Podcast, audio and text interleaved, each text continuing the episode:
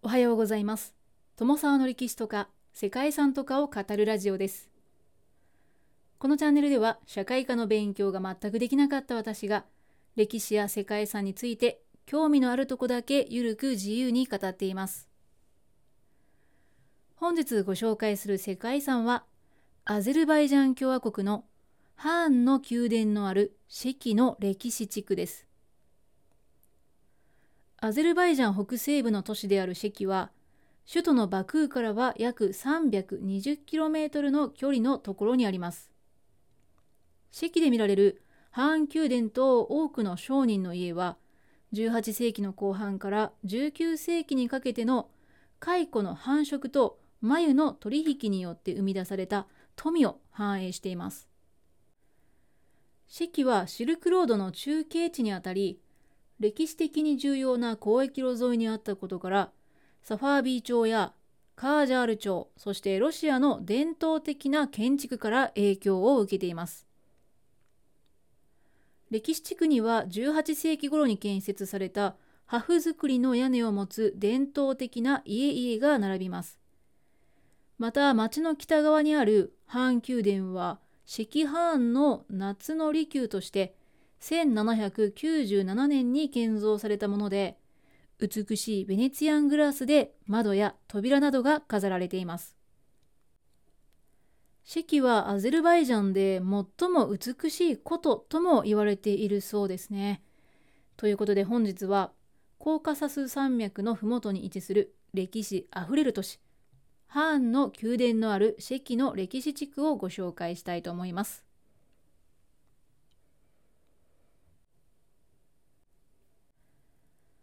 アゼルバイジャン共和国はユーラシア大陸のコーカサス地方カスピ海西岸にある国家です。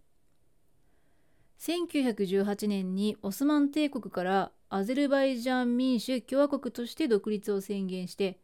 初の世俗的な民主的イスラム教徒多数国家となったんですけれども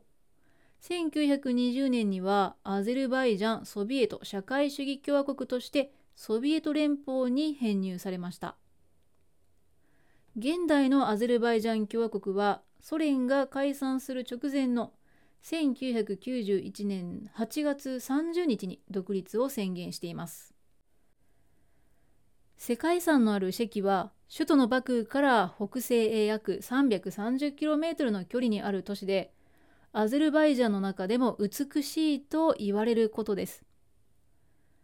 コーカサス山脈東部の渓谷に位置するシェキはかつてのシルクロード上にあり古代から養蚕及び繭生糸と絹織物の取引が盛んな場所でした。絹の生産と貿易に関連する桑畑や大正宿商店噴水モスクや公衆浴場そして倉庫などの建物が市内に立ち並び屋根裏で蚕を飼育するために屋根が高く建てられた家も多数見られます。また川や氷河の雪解け水を利用する精緻な用水路のシステムも市内随所に見られます。そんな四季の歴史は古く、紀元前にまで遡ります。四季には2700年以上前の大規模な居住跡が残されていたそうです。ここにいた人々はイラン系の人々で紀元前7世紀頃に黒海の北岸からデルベントを通って南コーカサスそしてアナトリアへと流浪していたそうですね。彼らはサカセナと呼ばれる南コーカサスの肥沃な土地を占領しました。そのエリアの一つの地域がシェキでした。1世紀頃の席はアルバニア人によって建国された古代王国カフカス・アルバニア王国で最大の都市の一つとなっていました。そして古代アルバニア人の寺院がここに建設されていたそうです。その後も政治的経済的に重要な都市でありましたが7世紀頃からのアラブ人による侵略の結果席は他のイスラムの主張国に併合されることとなりました。イスラム帝国が弱体化すると関は独立した公国となりましたが次にモンゴル軍が侵攻してくるとその支配を受けるようになりましたモンゴル帝国イルハン朝のフレグによる支配が崩壊した後は14世紀になって関が独立していますですが今度は1551年にサファービー朝に併合されて1578年から1603年までと1724年から1735年までは短期間ではあるもののオスマン帝国の支配も受けたそうです。ですが1743年にこの場所で赤藩国が設立しました。赤藩国は独自の政治体制や独自の文化を育んでいたんですけれども1772年に土石流によって町が破壊されてしまったそうですね。いやはや踏んだり蹴ったりといったここまでの席だったんですけれどもその後関の町は古い町の東側の谷の高台に再建されています関は19世紀にはロシア帝国の属国となってその後ソビエト連邦の一部として存続していましたが独立後のアゼルバイジャン共和国の一部となっています。そんな歴史を歩んできた関に現在も残る伝統的な街並みは破風造りの屋根を持つ邸宅や美しい庭園壮麗な宮殿などですがこれは18世紀の後半から19世紀にかけて作られたものです比較的新しく作られた町のようにも感じるんですけれども町はかつてのさまざまな国からの支配や赤藩国としての独自の文化といった歴史を物語るものとなっています。古くから交易で栄えた関には、キリスト教が1世紀、イスラム教は7世紀に伝来していて、そうした様々な文化も受け入れてきました。そして町に残る建築物にもその影響を見ることができます。キャラバンサライと呼ばれる対象色は各地で集められたインテリアなどで飾られています。アゼルバイジャンには5つのキャラバンサライがあるそうなんですが、この席にあるものはその中でも最大のもので、現在はホテルやレストラン、お土産物屋さんとして利用されているそうです。そして席では山の斜面に伝統的な赤レンガの家々が立ち並ぶ絵本のような光景が見られます。関の歴史地区の中心部には特徴的な高い切妻屋根の伝統建築が見られます。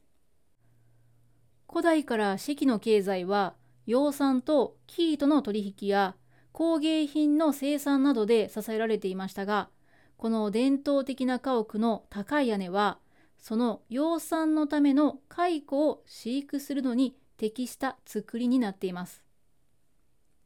当時は10万人の人口のうち1万2,000人もの人々がシルクの産業に関わっていたと言われていて現在でも桑の木がたくさんあってシルク製品が多く生産されているそうです。そして四季の町には精巧な排水システムが住宅から庭園までの町の至る所につながりを持って建設されていましたこれもこの町の特徴のようです。四季は標高が約500メートルから700メートルの山の中腹にあるので坂が多いわけなんですけれどもその分表情豊かで細かい路地を上がったり下ったりすることでいろいろな景色を見ることができる。そんな作りになっています。そんな四季の町の北側にある半宮殿は18世紀の後半から19世紀にかけてシルクの取引などによって築かれたものでこの町のかつての繁栄を象徴した建造物です。四季で最も壮麗なこの建築物は18世紀に四季を統治していた赤藩の夏の離宮として使用されていたものです宮殿は1797年に建てられて赤藩の一族が暮らしていましたこの建物はアートの町とも言われたペルシアのシラーズから職人を呼び寄せて8年もの歳月をかけて建築したという傑作です。宮殿は2階建てで広さが300平方メートルありハーンが希望したというイスラム世界の天国のような場所をイメージして作られました。この宮殿の魅力の一つは精巧な寄せ木細工とステンドグラスで作られた窓です。接着剤や釘などは一切使わないシュベケと呼ばれる技法が採用されていてそれぞれのガラスの形は木の枠にぴったりはまるように細工されています。現在はロシアのガラスを使っているそうですが創建当時はベネチアングラスで作られていました。当時ベネチアングラスは四季の特産品であるシルクと物々交換されていたそうです。部屋の天井や壁には漆喰を塗った上に玉ねぎの皮やくるみの殻サフランなどから取った天然の染料で所狭しと絵が描かれているそうです。天国の世界を表す3つのアイテムであるザクロナイチンゲール花であったり2つとして同じ顔がない400人の兵隊アゼルバイジャンの歴史や権力の象徴だったライオンのモチーフなどが描かれているそうです。そんな内部は建物全体が美術館のようでもあります。かつては貴重なカーペットなどもあったそうですがロシア侵攻の際に全て取られてしまったそうです。宮殿は四季の町の中でも山の上の方にあって城壁に囲まれています。観光で訪れる際は宮殿のある坂の上までタクシーなどで移動してそこから降りてくると比較的楽に回れるとのことでした。城壁の中には歴史民族博物館もあるので四をはじめコーカサス地方の歴史であったり自然文化などにまつわる展示を見ることができます。古い生活雑貨であったり動物の標本民族衣装や楽器著名人の写真まで展示品も多岐にわたりかなり多いそうです。伝統的なお菓子のハルワの試食があったりシルク製品などのお土産の購入もできるそうですね。四季の現在の都市形態は1772年の洪水の後新しい建設が行われてはいるもののこの地域の気候条件であったり伝統経済的な活動などそれ以前の建築の伝統が引き継がれています。特にバルコニーやドアアーチフェンスといった四季の国内建築の建築要素や細部は後にロシアの影響を受けて発展した東洋的な特徴が見られるとのことでした。